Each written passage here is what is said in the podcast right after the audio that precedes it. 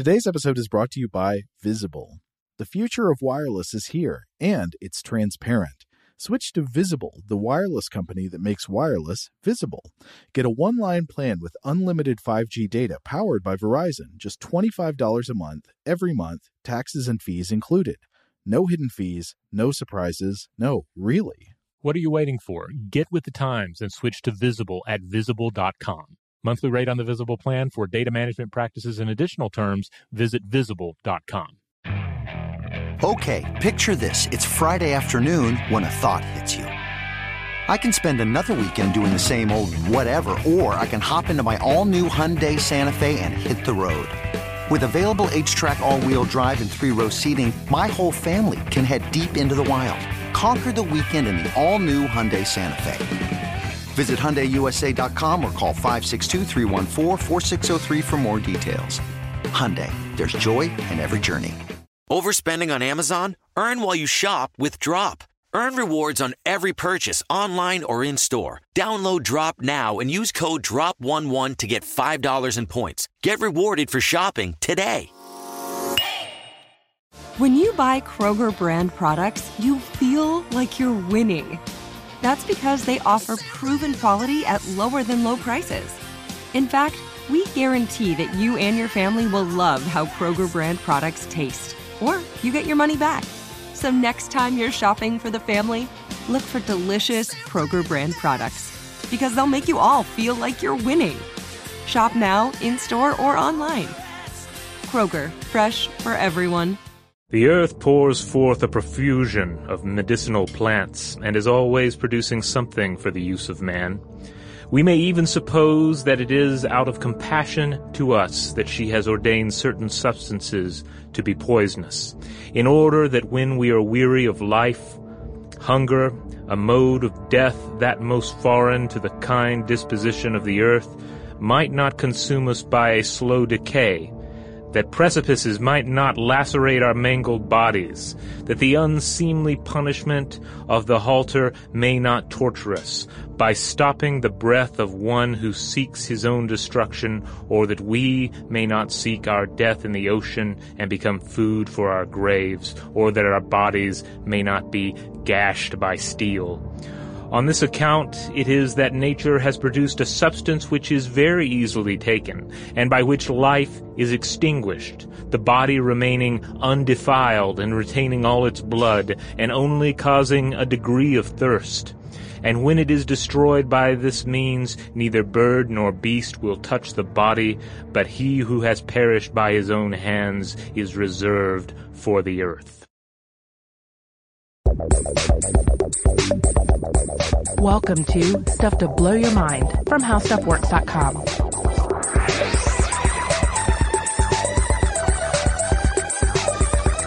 Hey, welcome to Stuff to Blow Your Mind. My name is Robert Lamb. And I'm Pliny the Elder. Actually, I'm Christian Sager. Today's episode was brought to you by a quote by a good old Pliny. Oh yes, yes, uh, that's from the Natural History, uh, one of our, our fa- favorite uh, Roman historians. As always, you can't take uh, everything that uh, Pliny says um, as the, as the complete truth. Yeah. Always take it with a certain grain of salt. But he's he he and, and we'll get back to the the grain of salt uh, thing at the end uh, uh, because uh, that actually comes from the writing of Pliny.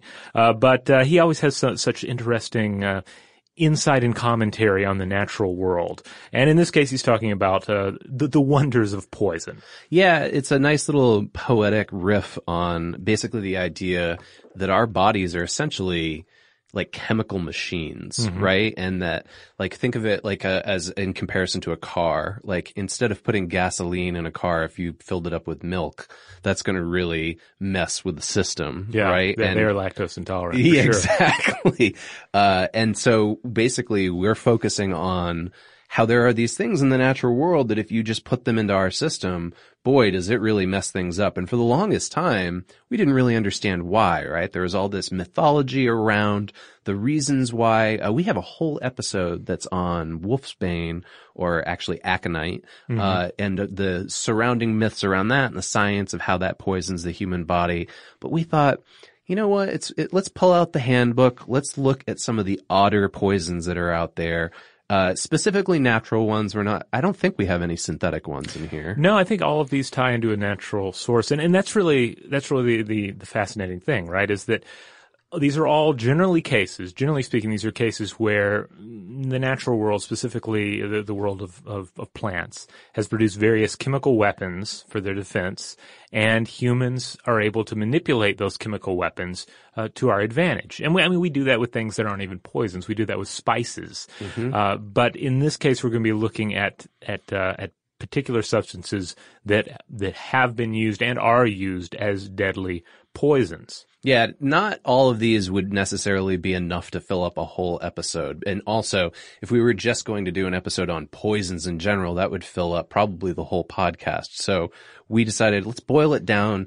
Each of us take three that we're really interested in talking about, do the research, and then bring it to you all. Yeah. Uh, and I have to be honest. I mean, we've been talking about doing something like this for a while, but good old Game of Thrones has definitely brought this to the forefront of uh, my mind because poisons are so common on that show. Mm-hmm. Uh, if you're a fan, I'm going to refrain from, or if you're not a fan, rather, I'm going to refrain from mentioning any specifics. But George R. R. Martin has just created this entire world of fictional poisons. He's got the tears of, is it Lys? Tears of Lys? I think so. Then there's the Strangler and the Long Farewell. But then he actually uses some real ones as well. In fact, Wolfsbane isn't in the show, as mentioned before.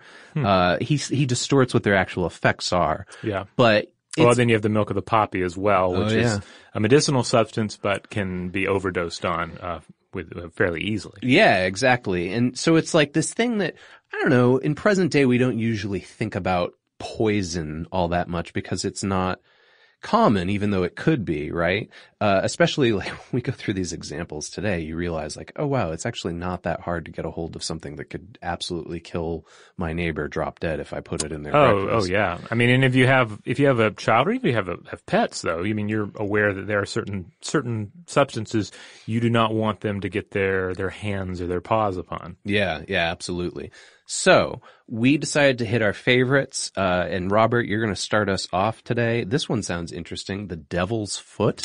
Yes. So. Uh, we were talking about, you know, where do we see our poisons used fictionally? Mm-hmm. Uh, Game of Thrones, to be sure, but so many different murder mysteries uh, in fiction revolve around a poison because it's always oh a mysterious death has occurred yeah. and then we have to connect the dots. It's like the classic answer to a locked room mystery is yeah. poison. Yeah.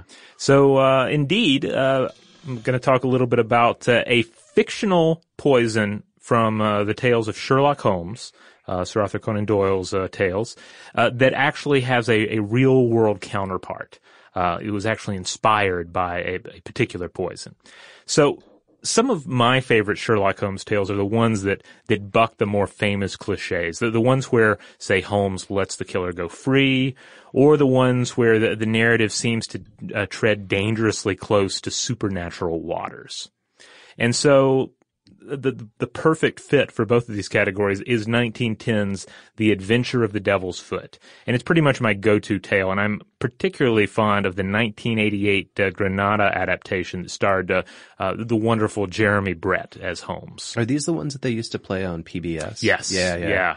And this is this is a wonderful episode because it it really gets into that kind of supernatural, possibly supernatural territory, and uh, and even some kind of psychedelic scenes. Yeah, I th- I agree with you. I think like some of the best Holmes stuff is where you're treading so close to something that's like a paranormal phenomena, but then there's like an actual explanation for mm-hmm. it.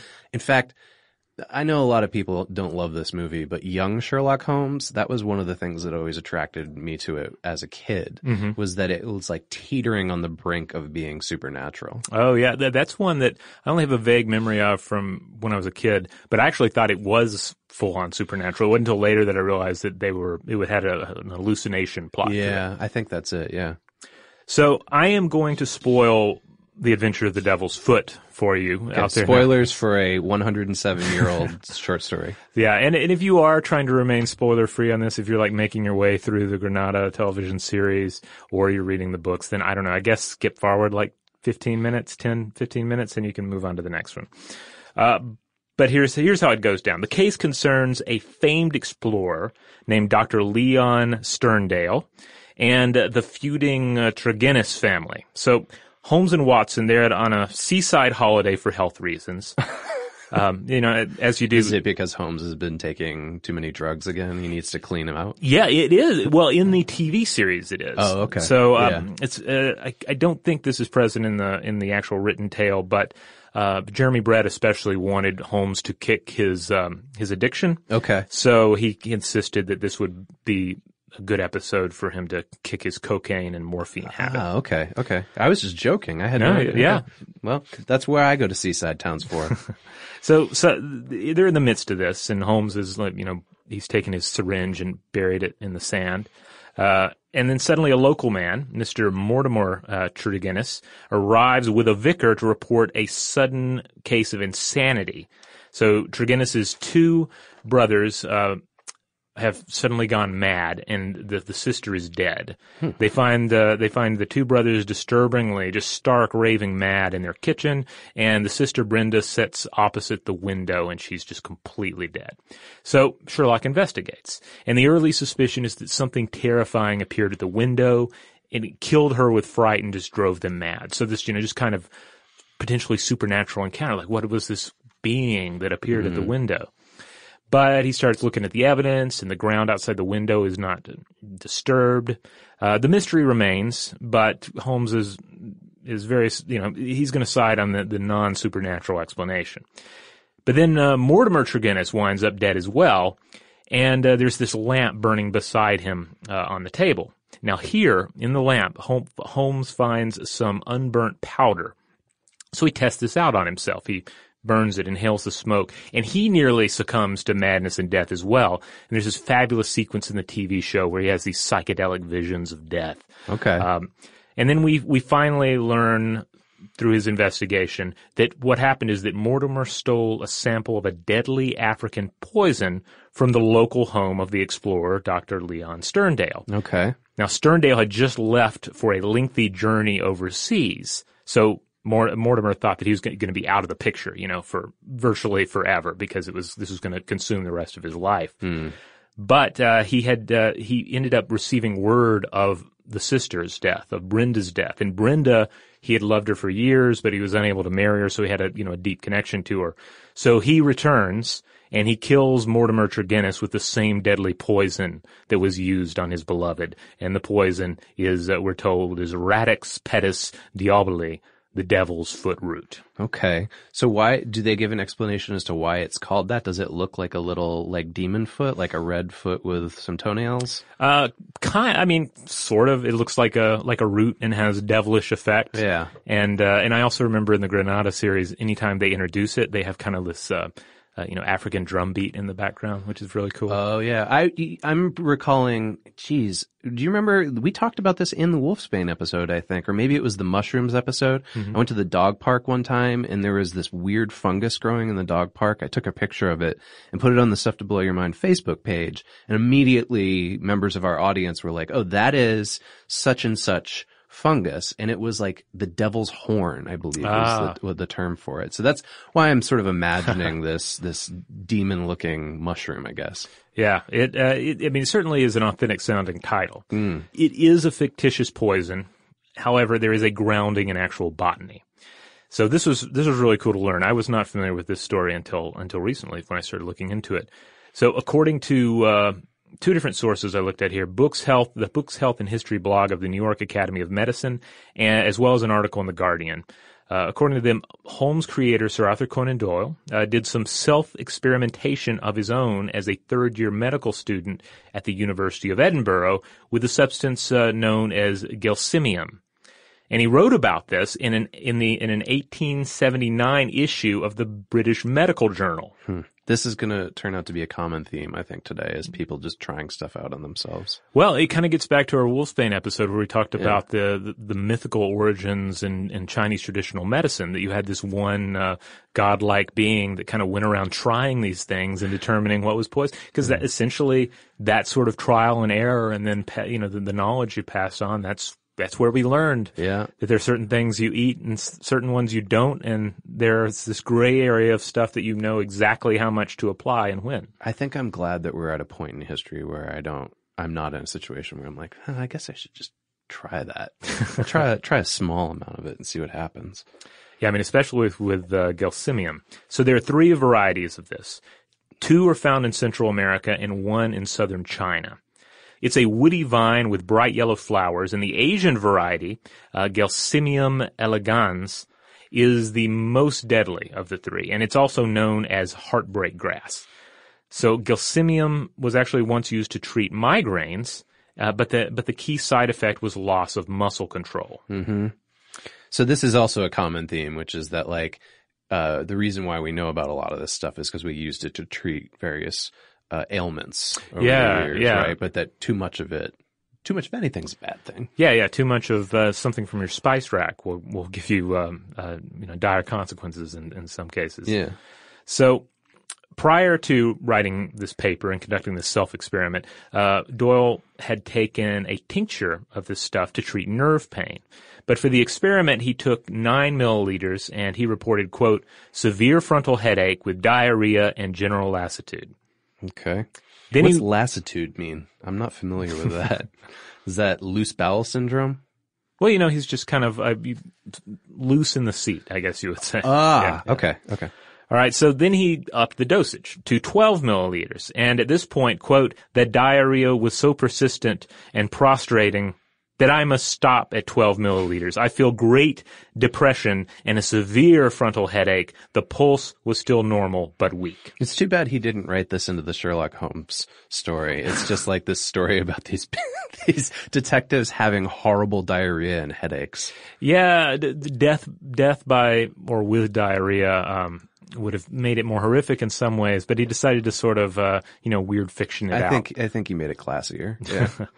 So, uh, you know, the basic gist here, though, is that um, uh, Sir Arthur Conan Doyle was something of a poison enthusiast, and he was a risk taker. So he conducted this experiment on himself. Uh, we we know now with uh, additional uh, research into the matter that an overdose of this stuff would result in dizziness, nausea, blurred vision, and convulsions. And higher doses could result in paralysis of the spinal cord, and this would lead to a near total loss of muscular power and eventually asphyxia. Oof. Okay. Not a good way to go. Yeah, it's not quite the madness and death of uh, the devil's foot, uh, but it's pretty bad. So gelsemium has been used as an analgesic in various homeopathic products, but the toxicity limits its usefulness. At the dawn of the 20th century, it was still being used in asthma and respiratory remedies, and it also factors into traditional Chinese medicine where it's used to treat pain. Okay. But it has allegedly been used as a deadly poison. Okay. Uh, and this is this is where we end up with a couple of very recent cases of uh, alleged gelsemium poisoning, and they both took place in 2012. So, according to the Guardian, in 2012, uh, the death of Chinese forestry tycoon Long Liyan was linked to a quote poison cat stew containing uh, gelsemium. Wait, wait. Is this a stew made of cat or a stew for cats? Uh, well, in this case, made with cat. I mean, okay. And gelsemium. Yeah, yeah. I mean, you'll occasionally find, uh, you know, Chinese dishes that still have uh, these these meats within Yeah, them. I'm aware from the time that I spent Mm-hmm. in Beijing. I remember that that kind of stuff being on the menu Yeah. occasionally. Okay. Just But, wanted uh, to make sure for our audience. Yeah, so he, he definitely ordered it with the cat, but if there was gelsemium in it, he he definitely did not order that part. He didn't ask That for was that. some that was a nefarious special inclusion. spice. Yeah. Right. So another case, and this one again is uh, is alleged, the 2012 death of Russian businessman and whistleblower Alexander Perepilichny. This seems to be like a common, uh, at least like in terms of like news media where we're hearing about poisoning the most is Russian whistleblowers. Yeah. Uh, I mean, really, we could do we could do a whole episode just on espionage related poisonings. Yeah. In fact, like as I was looking up like different poisons to hit for this episode, so many of the examples kept coming up. It was like, oh, in the last 10 years, you know, this Russian former diplomat was poisoned. This journalist was poisoned, yada, yada. Now, in, in this case, as with some of these uh, these others you're alluding to, it's not 100% certain. Uh, the Gelsemium link uh, it comes via a life insurance company ordered test two years after his death, and based on that, it has been suggested that he was assassinated by Russian operatives. Wow. Yeah. So, uh, so I think that's a, a fabulous uh, poison to kick off here because we go from the fictional realm to uh, you know this tale of an author uh, Yeah. testing a real poison out on himself, and then to uh, you know, recent uh, alleged poisonings in China and Russia. All right. Well, I will add that index card to my recipe book. uh, and I will, I will counter that with one to you. Have you ever heard of Spanish fly before? I have. This is the Yes. kind of thing 14 year old boys ask each other. As people who've listened to the show for a while know, I, I actually grew up in Singapore and you could kind of buy substances over there that you wouldn't necessarily be able to find in like American malls, right? Mm-hmm. And there were constantly students at my school talking about how they had purchased Spanish fly while they were on a trip to Malaysia or Indonesia or something like that. And they'd like pull like a weird little vial out and it would just be some powder. And, you know, 14 year old boys, what's, what's Spanish fly? Oh, it's this magic love potion. And all you have to do is like, uh, put it on somebody or make sure that they eat it and they fall in love with you. that was the urban myth of this when I was in high school, right? Ironically, uh, there's actually a, uh bit of stand up from Bill Cosby uh, from his early years about uh, childhood tales of, of Spanish fly and how wonderful it was supposed to be. Yeah. So I'll just I'll just leave that there for everyone to consider. It is, it's like a really weird thing, like when I think back on it, that like, we would sit around and kind of talk about this and obviously there's no scientific merit behind that as I will get into, but, but, uh, talk about it as like, oh, this, that's a really intriguing thing about the world that I didn't realize that there's a substance that just makes somebody fall in love with you, right? Like, Right. like, uh, but, and it's a you- wonderful way, I guess, to rebrand a, a, a poison for sexual assault. Well, that's exactly it, right? Like I look back on that and I'm like, these, these innocent boys around like the, the lunch table in the cafeteria are talking about this and you don't really realize, then you extrapolate it out to Bill Cosby levels and you realize like, oh my God, this is horrible, you know? Now, Spanish fly is a real thing, but it's not what I was told when I was 14 living in Singapore. Actually, what it is is something called cantharidin. And cantharidin is a substance that is derived from a subgroup of blister beetles. And it can cause the skin to blister. This is where these bugs get their name. Specifically, the blister beetle is known as the Spanish fly or the Lytta vesicatoria. And it's common to uh, South European species from which cantharides is extracted and commercially prepared by crushing the wing covers on the adults. Now, there's reportedly Spanish fly that is found in northern Mediterranean reg- regions, not just in Spain. Basically, these bugs secrete cantharidin from their mouths and uh, there's in their joints they s- have this milky substance that seeps out. It sounds really gross. Uh, but the male beetle uses this as a defense mechanism. And then here, here's an interesting point that leads to the myth. The male gives the female this substance as a copulatory gift before they mate. So that might be like the origin of this whole thing, but it's actually quite poisonous. But despite how poisonous it is, it's used as a skin irritant and a diuretic and yes, as an aphrodisiac in some cultures. The lethal dosage for an adult human of Spanish fly is about 10 milligrams. And in fact, one JAMA dermatology article reviewed for this episode, it argued that cantharidin should be re-added to the medications that doctors currently use in their office. Uh, basically, it's used, they apply it topically to treat warts or uh, something like molluscum skin infections.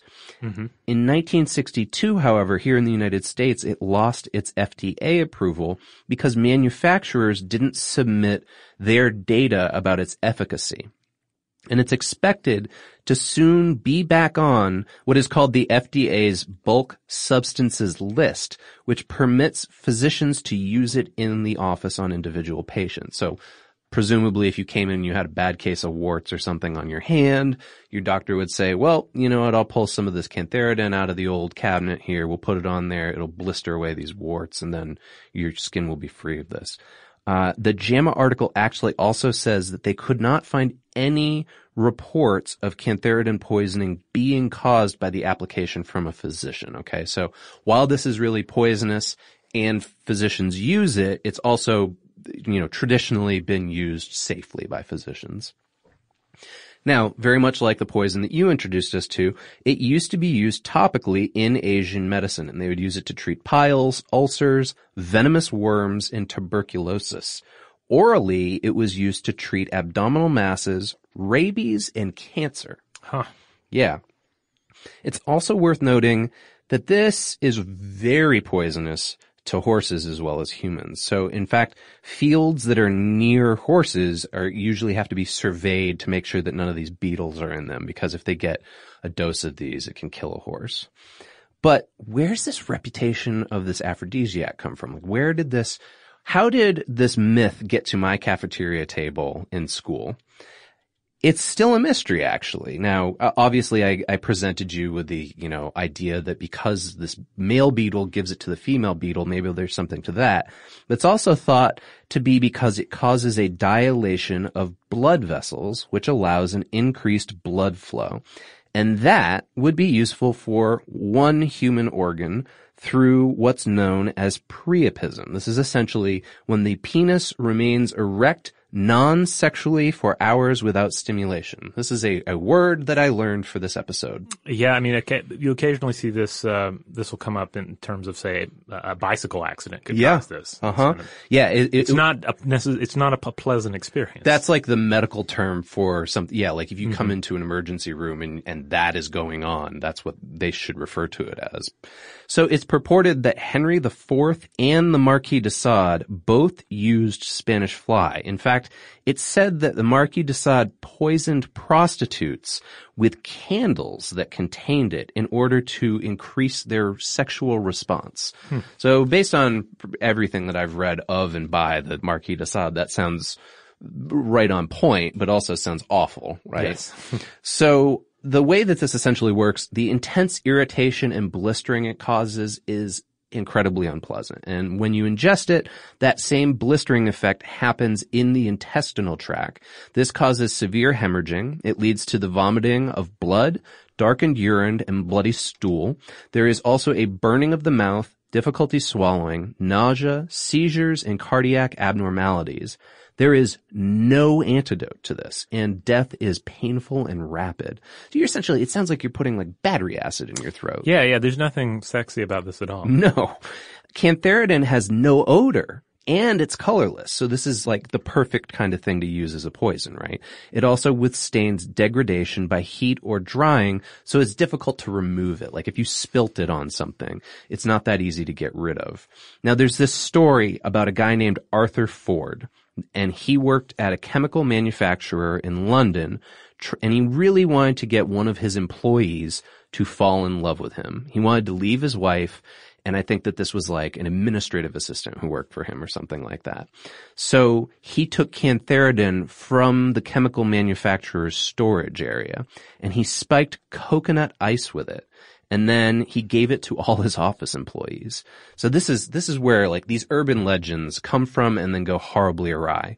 Two women died, including the one he was trying to get to fall in love with him, and he himself was hospitalized but then recovered. When they investigated this, they found up to 10 times the lethal dose of cantharidin in the victims. Guess what punishment he got for this? Oh, well, I mean, I should hope they just really put him away for two murders would be a, a, horrible poison. Five years. Oh. He got five years. It's actually thought by medical researchers that cantharidin poisoning may actually be a more common cause of morbidity than is generally recognized. Huh. So we basically aren't equipped to recognize this in all situations. So it's possible, like maybe some of these uh, vials of supposed Spanish fly that people are buying actually have some cantharidin in them and could lead, lead to poisoning events. Hmm. Okay, so here's another story based around this. In 1952, a doctor in the United Kingdom tried using cantharidin on children, and he wanted to use it to test against rheumatic fever to see what would happen. It had previously been thought to work as a treatment for rheumatic fever, especially when, like, as a symptom of that, the liquid would build up around a human heart. So this doctor, he would use the substance to blister the skin on these children's torsos, and then he would snip away this blistered skin, uh, and he'd dress the wound. And he would note, oh, well, the wound would heal in a few days. He tested around 40 children in this experiment without their consent or knowledge. So like he would just, I guess, say like, okay, well, we're going to try this medicine now. And it would burn them, cause these horrible blisters, and he would cut the blisters off. And essentially that was as far as he got with his research. Oh, Yeah. So, okay. As I said before, there's no antidote for this. It can be treated topically with acetone, ether, fatty soap, or alcohol. And essentially, these help dissolve and dilute it. So, you know, you spill some of this stuff on you before it starts blistering you, you, you put that on, hopefully it helps dissolve it. But if you ingest it, there's only support measures available. So, uh, look, hopefully none of you out there are rushing out to go buy this stuff. It, is an entire urban myth. I, you know, I'm glad I never got my hands on any of this stuff. I never heard of any poisoning incidents. Uh, in my school when this was going on. I think mainly like what these guys were selling down at the market was probably just like they would literally take like a household fly, grind it up into dust and sell it to some dumb Oh. kid for five bucks, you know? Um, they would dry it out first, I would assume. But if there's any point where for whatever reason you think that like there's a danger that either you or somebody around you has ingested this, you're supposed to swallow generous amounts of water and avoid fatty foods like milk. And the reason why is because fatty foods will increase the absorption of the cantharidin in your system. You also don't want to induce vomiting. So some people think like, well, oh, you swallowed this, just vomit you it get it back out, up. yeah. But what happens if you do that is it will further damage the esophagus on its way out. So it goes down, it causes this blistering effect, and then if you try to vomit it back out, it causes the burning all over again. Ugh. Yeah, so it's this really nasty stuff, and it somehow has this reputation as like this b- bizarre love drug. yeah. Oh, well. Uh, again, we can't we can't stress it strongly enough. Uh, do not obtain Spanish fly, and certainly do not administer Spanish fly. Yeah, absolutely an urban legend, uh, but it seems to be an extremely effective way to poison somebody. All right, we're going to take a quick break, and when we come back, we're going to explore two more of our six deadly poisons. Today's episode is brought to you by Technically Speaking, an Intel podcast. When you think about the future, what kind of technology do you envision? Whatever the future holds, artificial intelligence will undoubtedly be at the heart of it all. Join Graham Class as he hosts season two of Technically Speaking, an Intel podcast from Ruby Studio in partnership with Intel. Explore the future of technology that's rapidly evolving our world today with the help of AI. There's still so much work and research needed to fully understand the power and potential of AI, and Intel is at the forefront of implementing AI in revolutionary technology that's changing the world we live in for the better. In each episode, Graham interviews the minds transforming medicine and healthcare, retail, entertainment, personal computing, and more while pioneering new uses for AI in these spaces. Tune in every other Tuesday and explore the latest technology that's changing our world today and creating a more accessible tomorrow. Listen to Technically Speaking, an Intel podcast on the iHeartRadio app, Apple Podcasts, or wherever you get your podcasts. Father's Day is coming, a day we celebrate the guy who's always there for us. To crack a dad joke. Well, you know what's not a dad joke? Getting $50 off the Bartesian Premium Cocktail Maker with the purchase of his favorite cocktail capsule pack. $50 off. No dad joke. See, this is a dad joke. I lost my glasses today, and guess who I bumped into? Everyone. Ugh, but the Bartesian cocktail maker, it's no joke. Each cocktail capsule contains real fruit juices and all natural bitters, so dad can make over 60 premium cocktails he loves. Sidecars, old fashions, gimlets, all with the push of a button. So, for the dad who loves a cocktail with friends and a good joke from time to time, get the Bartesian Premium Cocktail Maker. $50 off now until Father's Day. Visit B A R T E S I A N dot com backslash father to get 50 off the best premium cocktail maker for dad at the best price for you. Bartesian, premium cocktails on demand. What's up, guys? This is Sean Lights Out Merriman, and Saturday, June 15th, Lights Out Extreme Fighting 17 returns to Casino Palma in San Diego. Get your tickets now at lightsoutxf.com, and we'll be live on Lights Out Sports TV, available on all major platforms. Doors open at 5 p.m. Pacific. You don't want to miss this one. It's going to be lights out. Lights Out Sports is free sports TV by athletes for fans. For details about the event and tickets, go to lightsoutxf.com. Xfinity has free premium networks for everyone this month, no matter what kind of entertainment you love. Addicted to true crime? Catch killer cases and more spine-tingling shows on A&E Crime Central. Crave adventure? Explore Asian action movies on Hayya. Searching for something extreme? Check out skating, snowboarding, and more on Fuel TV Plus, the global home of action sports. And find crowd-pleasing bops on iHeartRadio's Hit Nation playlist. There's new free shows and movies to love every week. Say free this week in your Xfinity voice remote. All right, we're back. So you have a word written down here and it looks like goo. Yes, goo, uh, which is, uh, in this case, it is a, a Chinese uh, poison of sort of mythic and folkloric uh, origin. I like the, like, if you extrapolate that to our word goo, G-O-O, it's kind of like the perfect name for a po- poison, you know? Like, Yeah. Oh, what'd you use? "Ah, just some goo.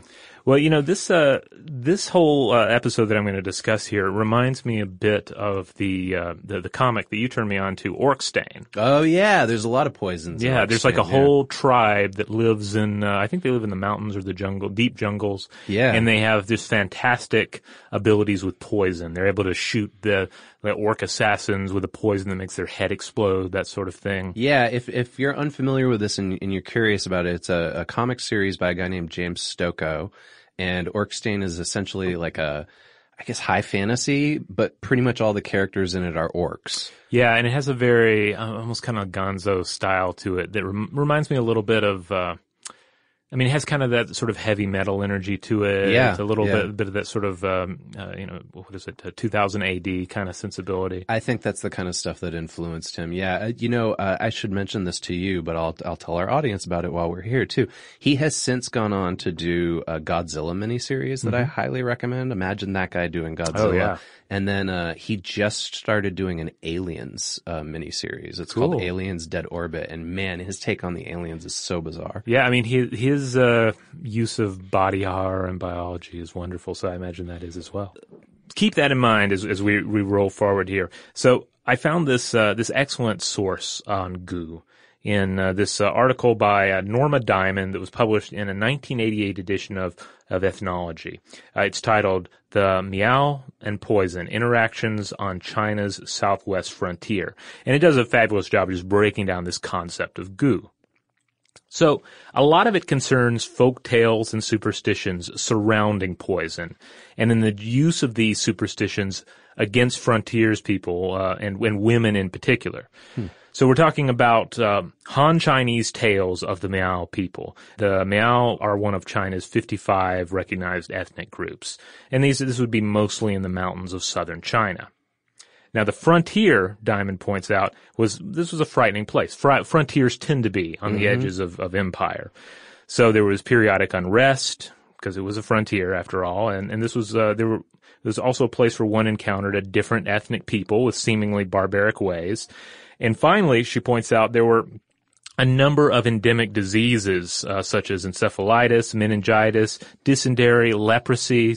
So people, you know, would travel out to the frontier and they would come back with tales. Well, oh, the, the people were hostile and strange and there are all these weird diseases. There are horrible things happening to people's bodies there. And, uh, and, and so you end up with a, a, a superstitious uh, tradition that is very much grounded in, um, xenophobia, really, and also in uh, in, a, in a good bit of misogyny, as we'll explore.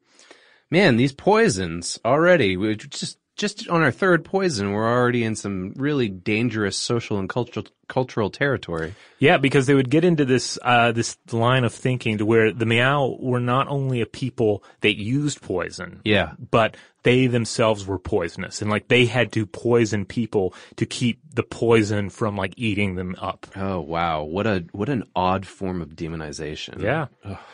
So you had two main forms of the Gu folk tale, and these are from the Tang Dynasty, and this is around 618 uh, CE and onward. Uh, the first of these is this, this idea of the five poisonous creatures. So in this one, uh, goo was simply a, a quasi magical p- poison that was created by sealing the five poisonous creatures a snake, a centipede, a toad, a scorpion, and a lizard inside of a jar. Mm-hmm. And you keep it, this jar in a dark place for a year. Okay, sounds reasonable. All right. You, you open up that jar and you find that essentially there's a battle royale in that jar Oh, with the okay. creatures eating each other until there's only one creature left. And then it, it of course dies and withers in, in the container. And uh, so the idea is that you open the jar up and then you take the contents and you ground them down. You make a powder, and this is the goo poison that causes sickness and death. Holy cow. Yeah, that sounds vile. Yeah. uh, I'm trying to figure out who would come out, out on top of this uh, five poisonous creatures jar. I Hmm. guess, I, I mean, my gut instinct is to say the scorpion, but uh, maybe the snake? I guess the snake, if it's going to actually eat everything. right? Yeah, right. But I don't, you know, it, a lot of logistical concerns come up. You open it up and there's just this happy snake with a full belly.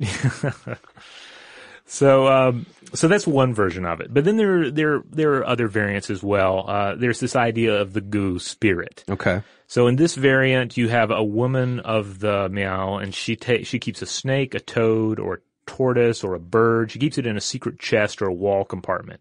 She feeds it, and the idea is that if her husband or lover deserts her for another, then the goo spirit, maintained by this practice, goes forth and poisons him.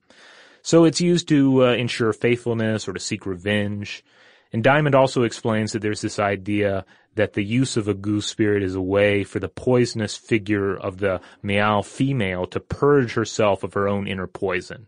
The woman, it was said, uh, she would she had red she would, would have reddened eyes and she would become jaundiced, swollen, and lose her appe- appetite if she didn't use her poisonous powers.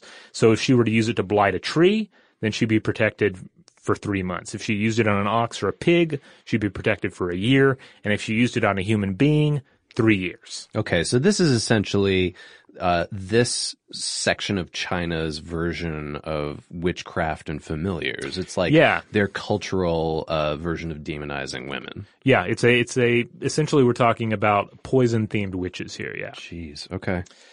Now, if we set aside witchcraft and xenophobia and so forth, uh, we still do have some accounts that point to believable use of poisons by the Meow. So according according to Diamond, we have we have the following candidates to consider because again there are there, there do seem to be accounts of them actually using poisons as, as in their uh, in, you know in combat etc. Mhm. So arsenic was readily available, and this is the so-called king of poisons, and it's long had a place in traditional uh, Chinese medicine. I'm imagining like arsenic in like a, a an aluminum can, like beer, king of poisons. Yeah. Uh, and, and poisons, various poisons were used in hunting by the meow. So you had uh, the one in parti- particular that's really interesting, the sap of Anataris toxicaria, a tree that's found in southern Yunnan and in uh, Guangxi. And this is uh, this is known as poison mother. And uh, what you have here is a brownish red dried juice, sometimes mixed with snake venom, and it was widely traded in the area around Nanning. Uh, where and I've I've been I've been to Nanning. That's uh, one of the the places I visited a few years years back. Okay. Uh, but I did not go to the poison. Did you drink any snake venom? did not drink snake venom. um, I didn't have any occasion when I lived in China to have ingest any poisons either. But it seems like this is one of those things, though, right? Is like it's real easy from a Western perspective Mhm. to hear this stuff and to be like, "Oh my gosh, like there's just poisons all over the place there." But we've got our own versions. Oh yeah, there are plenty of poisons around here. Now this does remind me of uh, particularly of, of a Thai tradition of there being like a whiskey with a with a poison like a cobra or a poisonous snake. In Okay, yeah, it's sort of like the idea of uh, what is it with tequila, and you've got a with the worm. Yeah, and Yeah. isn't there another one? It's not tequila, but there's another one with a scorpion. I think. I- Okay. you can tell I'm not a drinker. But but it's reminiscent of what we're talking about with the with the goo here. Yeah, yeah. Now that uh, Anataris toxicaria, it's also known as the poison arrow tree in China. It's because it's and it's so deadly that they had this saying: seven up, eight down, nine death. Because bear with me here, once you're hit with it, you can only take seven steps uphill, eight downhill, or nine on even terrain before you fall dead. That's So- a great like uh movie for for like a martial arts movie or Oh, something yeah. like that, or or like a video game, or or even like a band. Yeah. like a wuxia themed band. Indeed. So, uh, what happens here with, with this particular poison is that the sap from this tree, the poison arrow tree, seems to affect the activity of muscle membrane and heart muscle contraction. So you end up with death by cardiac arrest. Okay. So Diamond says, uh, quote, a fatal dose causes a falling heart rate, respiratory difficulties, muscular weakness, paralysis, convulsions, and finally death within a short period of time. A sublethal dose passes out of the body fairly quickly, though the victim may experience nausea, vomiting, diarrhea, headaches, and visual disturbances. So the problem here is that that doesn't match up with some of the descriptions of goo. Right. Yeah. The symptoms are different. Yeah. So other things to consider here. The Meow con- uh, obtained commercial strychnine around the dawn of the 20th century. But before that, they had access to our old friend aconite or wolfsbane. Oh, okay. Okay. Yeah. And I remember us talking about that in that episode too, that there was some thought that they were using that. Actually, wasn't it on arrowheads? Uh, yeah, yeah. Uh, so it's possible that they were using that for goo. However, it was a pretty common aspect of traditional medicine at the time and remains so. And again, the symptoms don't necessarily match up with all the tales. It's also possible that there was some unknown herb that was that factored into these poisonings. Uh, you know, something that historians, especially Western historians, have missed, or I mean, it maybe it's even been forgotten. But uh, I don't know. It seems it seems more likely that we're looking at uh, at one of those earlier examples. You know, the idea of uh, the poison arrow tree uh, coming into play, for instance.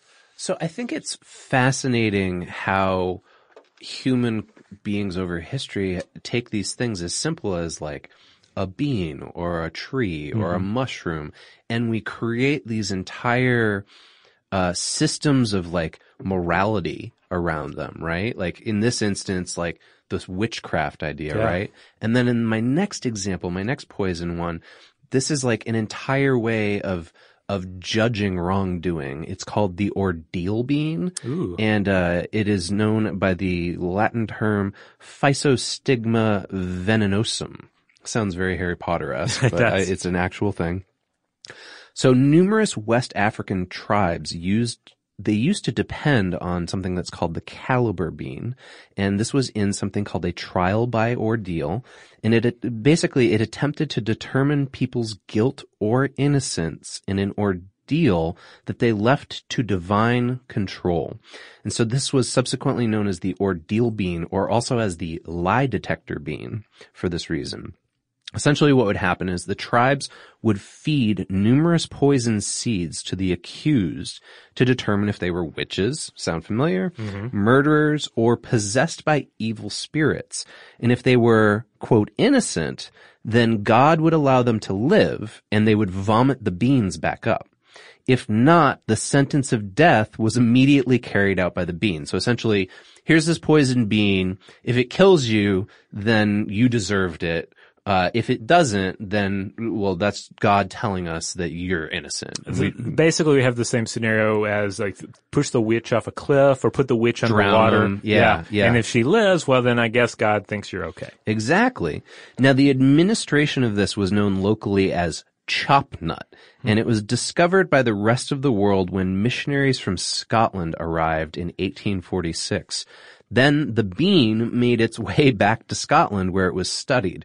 A reverend there discovered that the local king had actually ordered the destruction of uh, the vine that these seeds were grown on so that he could man- maintain a monopoly on the administration of justice. So he essentially Huh. made it so that only his area could obtain these beans. So everybody had to come to him to decide whether or not somebody was innocent or guilty based on whether they could use the beans or not. You know, this is fascinating because it makes me think of Sir Arthur Conan Doyle because it's, the time period is right. Uh, he, he and, we mentioned the, the University of Edinburgh. Yeah. And this has an African, uh, you know, like tribal ritual origin, whereas um, the Gulsimium did not. Was the Gulsimium was tied to South America or China? So I, I Yeah. can't help but wonder. I mean, he he would have being a, if he was truly a poison nut, Probably he would have been aware of of this. Yeah. Well, let, let's learn a little bit more about it, and then maybe we can we can see if it, it's connected more to that Sherlock Holmes story than the Gelsemium was. It's also said that there was a form of dueling that was used with these beans, and apparently what they would do is two opponents would divide a bean, and each of them would eat one half of it, and the quantity was essentially, you know, the the only was known it could kill either of the adversaries. So uh-huh. even half a bean was enough to kill a man.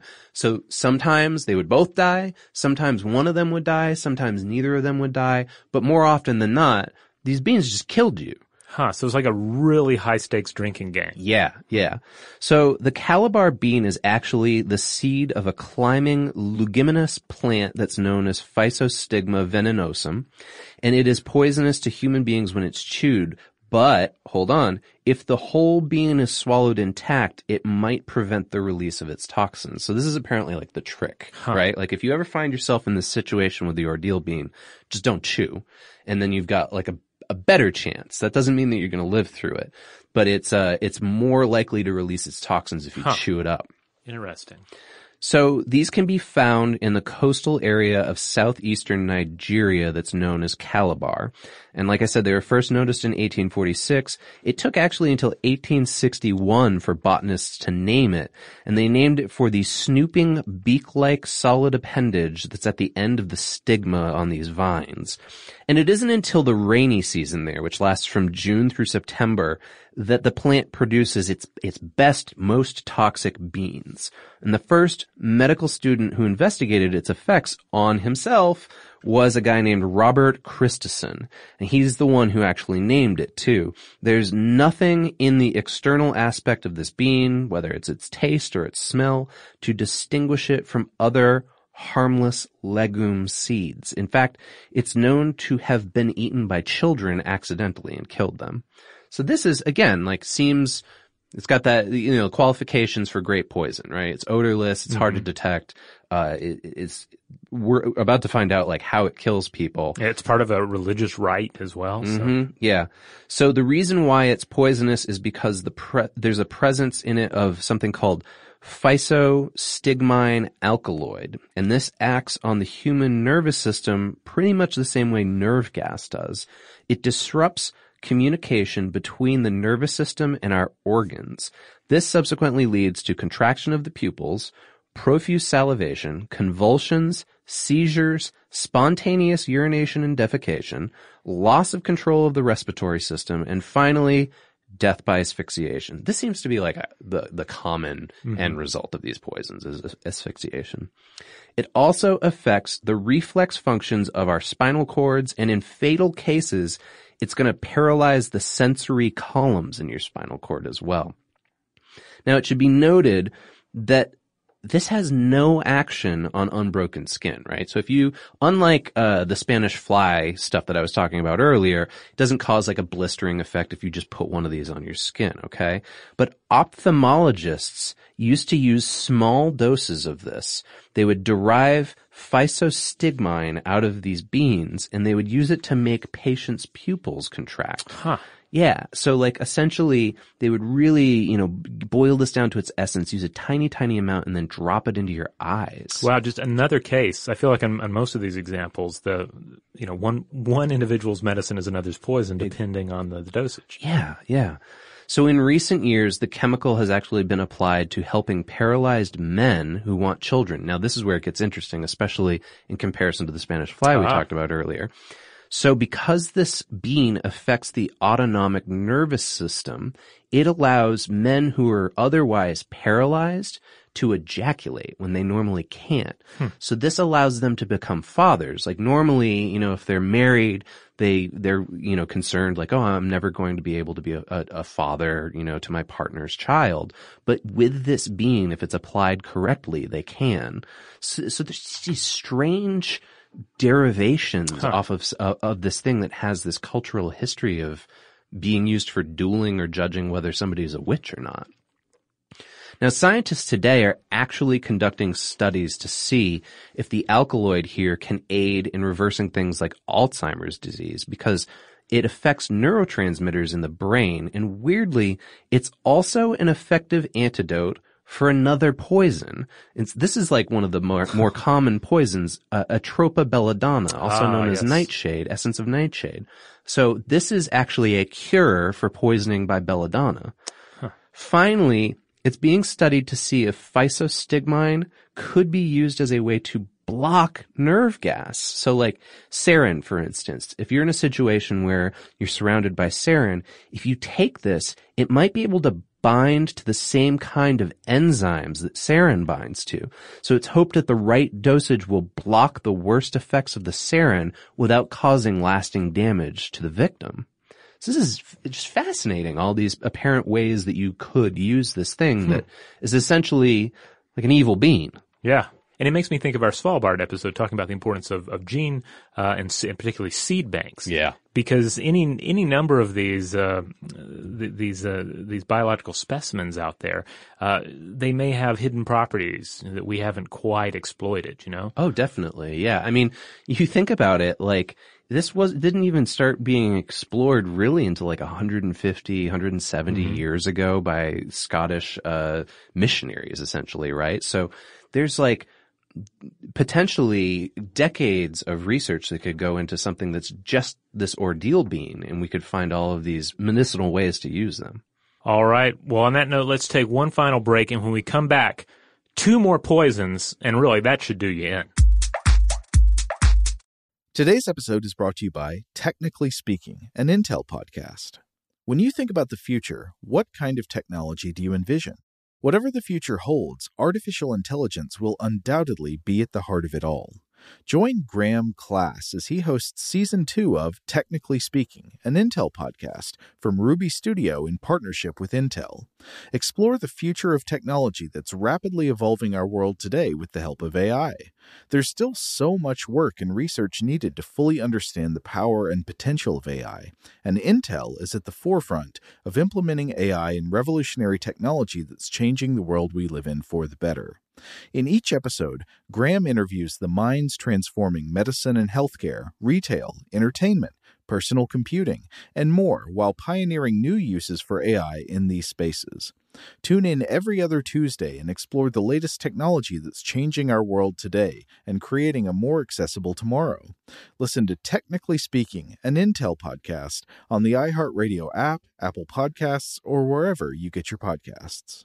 Father's Day is coming, a day we celebrate the guy who's always there for us. To crack a dad joke. Well, you know what's not a dad joke? Getting $50 off the Bartesian Premium Cocktail Maker with the purchase of his favorite cocktail capsule pack. $50 off. No dad joke. See, this is a dad joke. I lost my glasses today, and guess who I bumped into? Everyone. Ugh, But the Bartesian cocktail maker, it's no joke. Each cocktail capsule contains real fruit juices and all natural bitters, so dad can make over 60 premium cocktails he loves. Sidecars, old fashions, gimlets, all with the push of a button. So, for the dad who loves a cocktail with friends and a good joke from time to time, get the Bartesian Premium Cocktail Maker. $50 off now until Father's Day. Visit B-A-R-T-E-S-I-A-N dot com backslash father to get 50 off the best premium cocktail maker for dad at the best price for you. Bartesian. Premium cocktails on demand. What's up, guys? This is Sean Lights Out Merriment, and Saturday, June 15th, Lights Out Extreme Fighting 17 returns to Casino Palma in San Diego. Get your tickets now at lightsoutxf.com, and we'll be live on Lights Out Sports TV, available on all major platforms. Doors open at 5 p.m. Pacific. You don't want to miss this one. It's going to be lights out. Lights Out Sports is free sports TV by athletes for fans. For details about the event and tickets, go to lightsoutxf.com. Xfinity has free premium networks for everyone this month, no matter what kind of entertainment you love. Addicted to true crime? Catch killer cases and more spine-tingling shows on A&E Crime Central. Crave adventure? Explore Asian action movies on Hayya. Searching for something extreme? Check out skating, snowboarding, and more on Fuel TV Plus, the global home of action sports. And find crowd-pleasing bops on iHeartRadio's Hit Nation playlist. There's new free shows and movies to love every week. Say free this week in your Xfinity voice remote. All right, we're back. So have you decided um, how which poison you're going to use yet? on myself? Well, eh, hey man, on whoever. Hmm, I don't know. I I guess I still want that one Pliny was talking about. That's just going to be so Sounds serene. delightful. Yeah. Yeah. Uh, th- this one, I'm not sure this is the this is the one necessarily, but uh, but it's one that definitely pops up uh, on other TV shows. That being ricin. If Yeah. I don't know if you watched uh, Breaking Bad, but I did, yeah. ricin shows up quite a bit. Oh yeah. Yeah. So ricin is derived from the castor bean plant, Ricinus communis, the same uh, the same species that's responsible for all that castor oil in our medicine and, and even our food products. You grind the beans into oil, and then you're left with a mash byproduct, and that's where you find the toxin. Okay. It's not a fast acting toxin, so symptoms here take between four and 24 hours to set in. Mm-hmm. Uh, but ricin is highly lethal to humans. A single milligram of the stuff is deadly if inhaled or ingested. Right. Now, long before Walter White plotted to poison, you know, half the cast of Breaking Bad with this stuff, the U.S. military actually patented a method to purify ricin toxin uh, for the, the coming Great War, for the, the First World War. Really? Yeah. Okay. But but here's the thing: how do you deploy it on a battlefield? Yeah, it's not like you can just mash up a bunch of beans and throw them at your enemies. Yeah, you can't you can't have like a you know a secret agent can only poison so many people. You can't Yeah. do that to take out an entire uh, you know group of soldiers.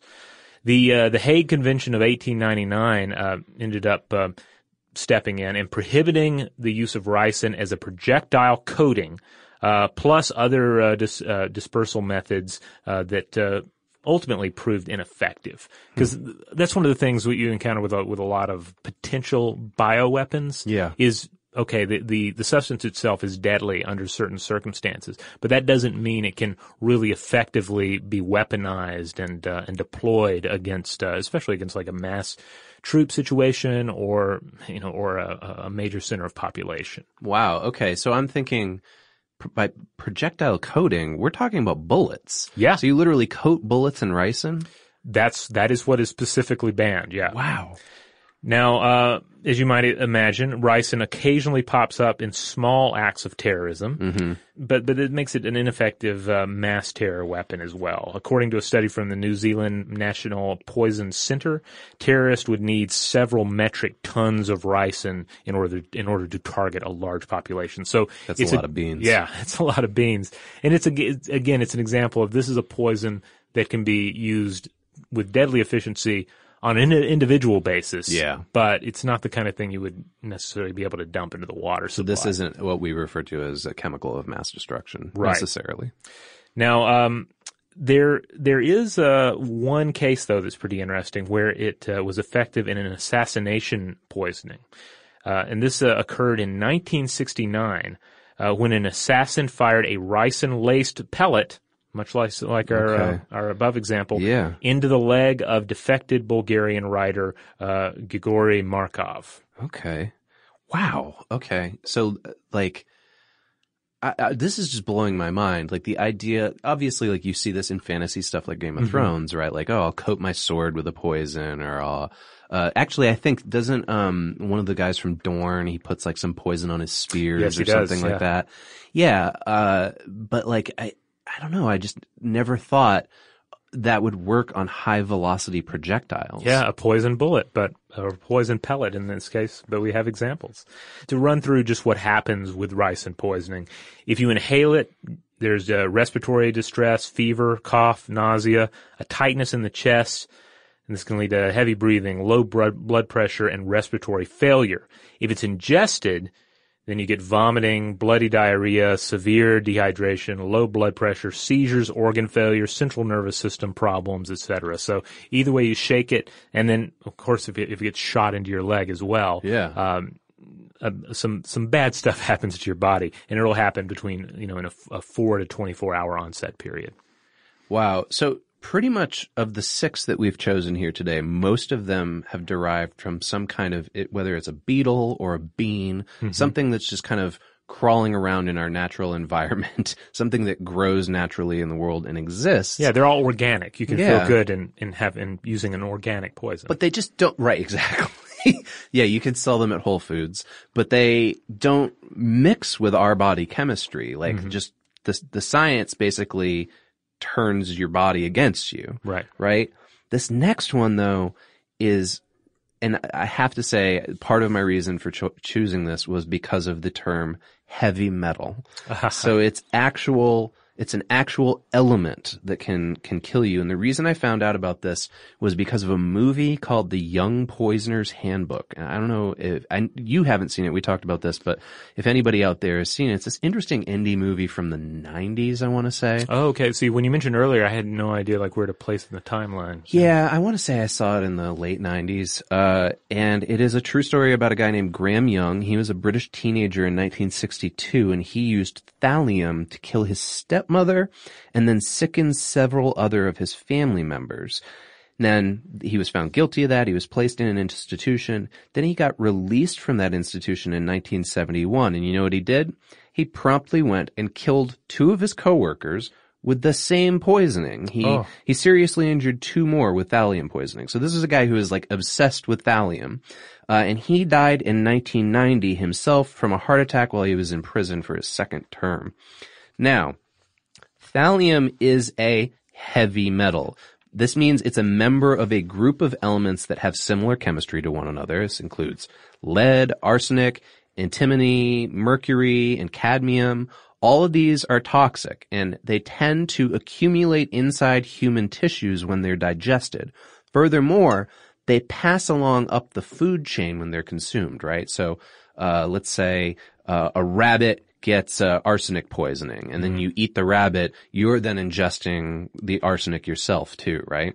So thallium is a known poisonous substance and it's commonly found in rat poison and insecticides and it's nicknamed the poisoner's poison and the other nickname it has is inheritance powder. Huh. Uh, and yeah. but since the 1970s, it's been strictly controlled because of how toxic it is. It's colorless, it's odorless, and it's tasteless, as well as being soluble in water. It's essentially a soft gray metal that resembles tin, and it's so soft, in fact, that you can cut it with a knife. Hmm. Now, thallium attacks the human nervous system and our internal organs, and this causes hair loss, vomiting, and diarrhea. I think all six of these poisons have diarrhea as a common denominator. Yeah, I mean, yeah, I guess it's a pretty good symptom of your, your body just giving up the ghost. Yeah. It's easy to confuse the symptoms of thallium poisoning with viral diseases, like influenza, for instance. Only a dose of one gram can lead to death. So, three days after you poison a victim, they'll start suffering headaches, muscle problems, convulsions. They might go into a coma. They might experience delirium or dementia, maybe even psychosis. It acts slowly compared to a lot of the other poisons we've been talking about today, and it's very painful. It's especially attractive to poisoners because the symptoms resemble other illnesses and conditions. So you can usually get away with saying like, well, it looks like somebody has the flu, and then they drop dead a day later. Other symptoms include alteration of the brain, a fast beating heart that doesn't effectively pump blood, skin eruptions, swelling and sores in the mouth, skin atrophy, and something that's referred to as Mees lines. This is M-E-E. These are when on your nails you get these like white lines across your fingernails. I'd never heard of this before, Huh. but apparently that's a symptom of thallium poisoning. Uh, and you can also have just a general physical sensitivity from your skin. There's also degenerative changes in the heart, liver, and kidneys, as well as bone marrow depression. The gastrointestinal phase of this poisoning, that comes before the neurological phase. So that occurs anywhere from 24 to 48 hours after ingestion. Then the neurological symptoms, those can take up to two to five days. The big sign that it's thallium and not something else is alopecia, meaning hair loss. When your Huh. hair starts falling out, and this can occur up to two to three weeks later.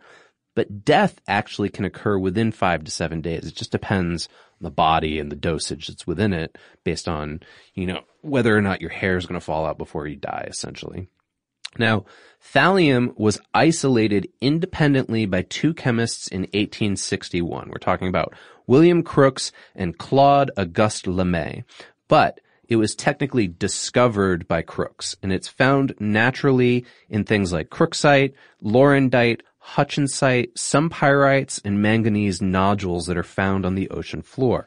It can be recovered by taking the ores and roasting them in connection with the production of sulfuric acid or by smelting lead and zinc ores at the same time. Now, thallium has been used to poison people through their tea and other consumables. So this again is why it is the poisoner's poison. Uh, this actually happened in 1953 when Australian Caroline Grills killed three of her family members and a family friend by dosing their tea with thallium. In 2006, a 17 year old Japanese girl poisoned her mother's tea and then kept a blog about how her condition developed. So she Oh, essentially over the days was tracking how the thal- thallium was affecting her mother. But it's just that just goes to show, even in 2006, people were so hard pressed for some sort of angle for their blog. I mean, you had you had to try Yeah. anything. She had she was looking to get those uh, CPMS from her Google AdSense. I guess I don't know. No, it's horrible to make jokes about this. I think her mother lived, so Oh, luckily it turned out okay. Thallium was reportedly plotted actually as a means to also kill Nelson Mandela when he was in prison, and then in 2004. 25 Russian soldiers accidentally mixed thallium together with their tobacco. They were like hand making tobacco cigarettes. They actually mixed it together and then were treated for poisoning after they smoked it. And then they used it as a talcum powder for their feet as What? well. Oh. Yeah. Yeah. So this just goes to show you, be careful about what you put in your cigarettes, I guess. Yeah. Yeah. Or what you put on your feet. Uh, investigators from the World Health Organization also say that thallium was something that Saddam Hussein used to kill hundreds of dissidents. So this stuff has a long history. It's it's it's a nasty bit of business. Fortunately, it can be treated. It's treated with something called Prussian blue, and this is a blue chemical pigment uh, in a combination of potassium chloride. It's actually thought that Prussian blue binds with thallium when it's inside our intestinal tracts. And this is more effectively than something that's called activated charcoal, which is often used to help dispel uh, these uh, poisons. So it binds better with it, then it keeps it from being absorbed and then passed through the rest of your body. Activated charcoal, though, is recommended in the absence of Prussian blue. So like most people's first aid kits don't have Prussian blue in it, right? Right, but but you, you might have uh, these uh, charcoal capsules around. You can buy Yeah. charcoal capsules at your local uh, health store. Yeah. So, thallium's derivatives, they're actually really common in just everyday items that we use, like medical scanners, electronic components, optical lenses, imitation jewelry, thermometers, and here's a weird one, green colored fireworks hmm. specifically have thallium in them. Well, this is this makes the the Russian account make more sense because I mean, to accidentally get it into your cigarettes, it has to be around, you know, around in, in some quantity. Maybe they were grinding up imitation jewelry and smoking it. I hope they weren't smoking green fireworks, but I, yeah, I'm not quite sure. It sounded to me like it was something that was like available on whatever base they were stationed at. And I Mhm. think they thought it was just something that would help bind their tobacco together. Now here's the thing.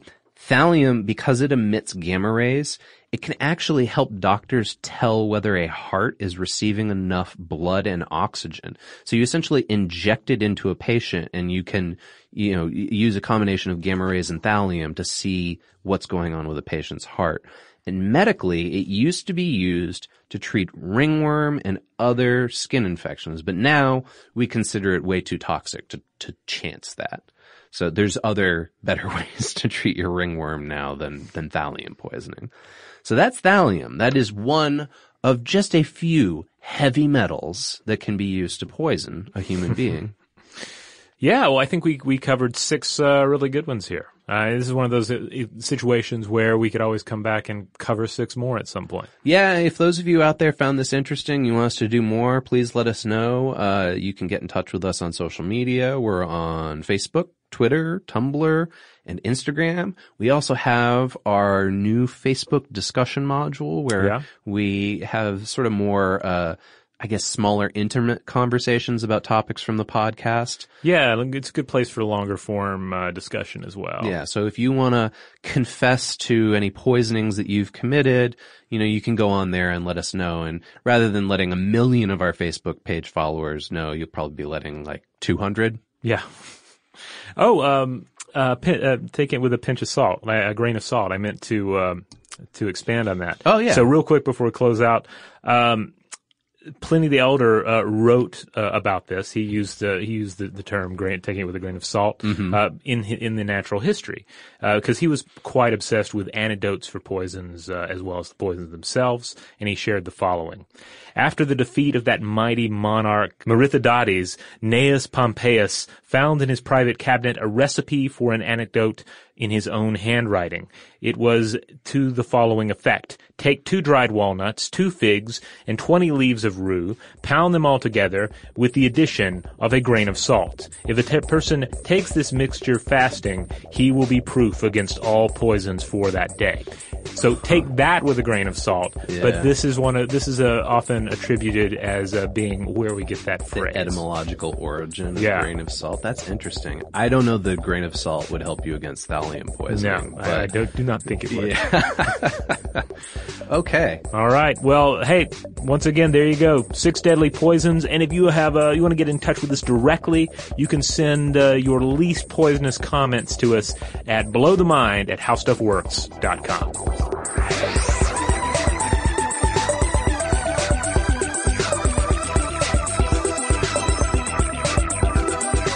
For more on this and thousands of other topics, visit howstuffworks.com.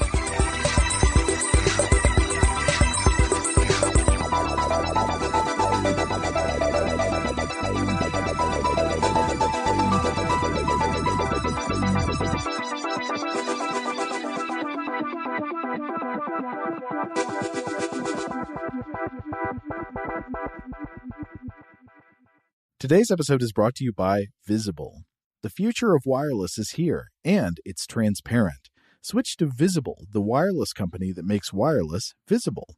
Get a one line plan with unlimited 5G data powered by Verizon, just $25 a month, every month, taxes and fees included.